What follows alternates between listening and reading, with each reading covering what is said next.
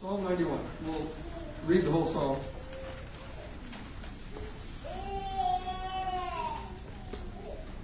He who dwells in the secret place of the Most High shall abide under the shadow of the Almighty. I will say of the Lord, He is my refuge and my fortress, my God, in Him I will trust. Now, these first uh, several verses are talking about our security. We have great security, and we are protected by the living God as we dwell with the Most High, as we abide near Him, uh, that we are in His shadow. And the picture is uh, like another uh, verse. It says, like uh, the shade of a great rock in a weary land. And He is our shade. We, we can be in His shadow because we are so near to Him. And that security in His presence causes us to say, He is my refuge and my fortress, my God. In Him I will trust. And as we come to this table, we're reminded this morning that we're able to dwell with the Most High. We can dwell with the living God, the Almighty God, and live in His shadow because of the sacrifice of the Lord Jesus for us. Simply because of His grace and His sacrifice. And He has redeemed us by His blood and brought us near to the triune God. Let's continue, verse 3. Surely He shall deliver you from the snare of the fowler and from the perilous pestilence. He shall cover you with his feathers, and under his wings you shall take refuge. His truth shall be your shield and buckler.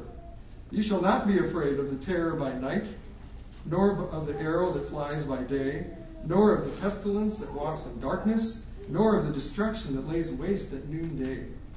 A thousand may fall at your side, and ten thousand at your right hand, but it shall not come near you.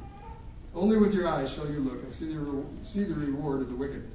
Because you have made the Lord, who is my refuge, even the Most High, your dwelling place, no evil shall befall you, nor shall any plague come near your dwelling. For he shall give his angels charge over you to keep you in all your ways. In their hands they shall bear you up, lest you dash your foot against a stone. You shall tread upon the lion and the cobra, the young lion and the serpent you shall trample underfoot. Now, these verses again are describing how the Lord will deliver us. He delivers us as His children from various attacks and fears we may have. That's a long list there that He gave us uh, pestilence and attack, all of these things.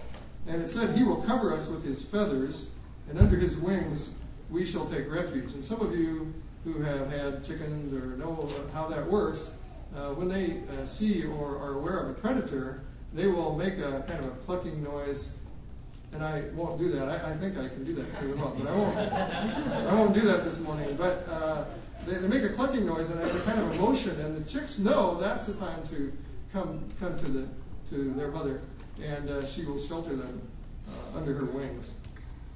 And again, in this ceremonial meal we're about to partake, uh, we are reminded that our Lord uh, took our punishment on Himself, and He freed us from bondage, from bondage to our fears, bondage to our enemies, and his work on the cross gives us uh, hope in troubled times.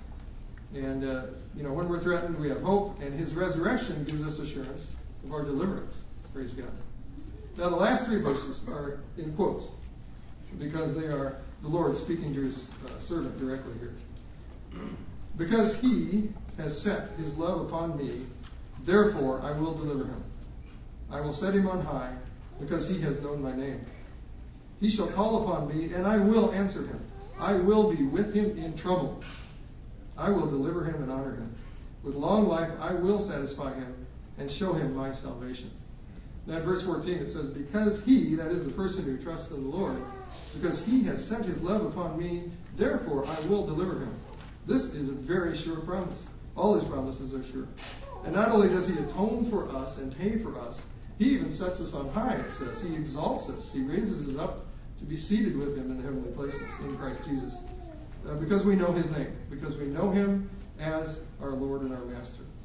And he said, I will be with him, that person, I will be with him in trouble. I will deliver him and honor him. This is just an amazing promise that we should claim, we should live by, we should rest in this and rejoice in it. He will be with us in trouble. Now, that promise and this uh, ceremony are based on the covenant of grace that God made to Abraham. And I'd like to read Genesis 17. And I will establish my covenant between me and you and your descendants after you in their generations, for an everlasting covenant to be God to you and to your descendants after you. Brothers and sisters, we're coming to the table of the Lord as the people of the covenant to rejoice in our deliverer, the one who is with us in trouble, and who will satisfy us with long life, indeed everlasting life. The living God has shown us his salvation clearly in Jesus Christ.